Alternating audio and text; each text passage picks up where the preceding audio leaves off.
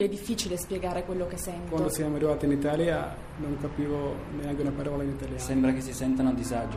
Da 180 anni il Cottolengo è al fianco dei più fragili in Italia e nel mondo. Dona il tuo 5 per 1000. Vai su cottolengo.org o chiama 800 121 952. Cottolengo!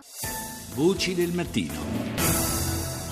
6, 40 minuti 20 secondi, buongiorno di nuovo da Paolo Salerno in questa seconda parte di Voci del Mattino. Ci vogliamo occupare innanzitutto di agenda digitale, in particolare della novità della fatturazione elettronica. Salvatore Giuliano, preside dell'Istituto Tecnico Industriale Majorana di, Ettore Majorana di Brindisi, ha trasformato il suo istituto in una high school all'avanguardia sul fronte digitale.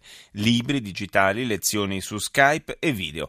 La sua scuola è stata tra l'altro fra le prime ad aderire alla fatturazione elettronica e di questa novità il preside ha parlato con Rita Pedizzi con quattro docenti abbiamo pensato di scrivere dei contenuti che eh, sono andati a sostituire i libri di testo tradizionali e quindi questi contenuti eh, calzati direttamente sui ritmi di apprendimento dei ragazzi, quindi in progress, proprio per consegnare agli studenti materiali per la promozione dell'eccellenza quando necessario oppure per il recupero degli apprendimenti. E con la sua iniziativa è riuscito a creare una rete di scuole? Sì, esattamente, rete di scuole e soprattutto una rete di persone. Infatti il nostro progetto è appunto una storia di donne di uomini che quotidianamente insieme ai loro alunni attraverso le tre famose P, passione, passione, passione, cercano di, di cambiare il modo di fare didattica promuovendo gli apprendimenti dei ragazzi. È anche un'idea che serve a battere il caro libri? Sì, esattamente, perché una dotazione libraria completa del book in progress di una prima classe di norma non supera i 50 euro a fronte dei 350-400 euro richiesti per i libri tradizionali. Questo risparmio di spesa viene investito in tecnologia e le famiglie si dotano di un tablet, peraltro anche a condizioni agevolate rispetto alle normali condizioni di mercato e quindi si fa innovazione. Che ci piacciono i nostri studenti, apprendono, si informano, socializzano, si innamorano in modalità differenti,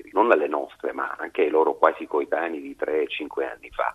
La scuola deve cogliere questa diversità e farla diventare opportunità. Occorre questo cambiamento, occorre per migliorare gli apprendimenti dei nostri ragazzi. Mi piace sempre dire che se un nostro antenato tornasse in vita non riconoscerebbe la propria città, perché nel frattempo è cambiata. Ahimè, se tornasse nella sua classe la troverebbe identica, quindi con la stessa impostazione, però nel frattempo è cambiato il mondo, occorre sicuramente innovare la didattica per migliorarla. Con uh, libro di testo digitale non si toglie il gusto di sfogliare? Noi come Book in Progress consegniamo anche il cartaceo. Il cartaceo ha il costo di stampa complessivo, come dicevamo prima, di 50 euro, ma consegniamo anche il digitale e non ha senso, secondo me, contrapporre il cartaceo al digitale, soprattutto per l'editoria scolastica, perché sono due cose completamente differenti. Il cartaceo ha la sua validità sicuramente per un apprendimento sequenziale, per una lettura più attenta, e poi teniamo conto che i nostri ragazzi sono abituati a studiare sulla carta. Il digitale ha di per sé altri vantaggi, avere un contenuto multimediale all'interno, quindi un video, un'animazione,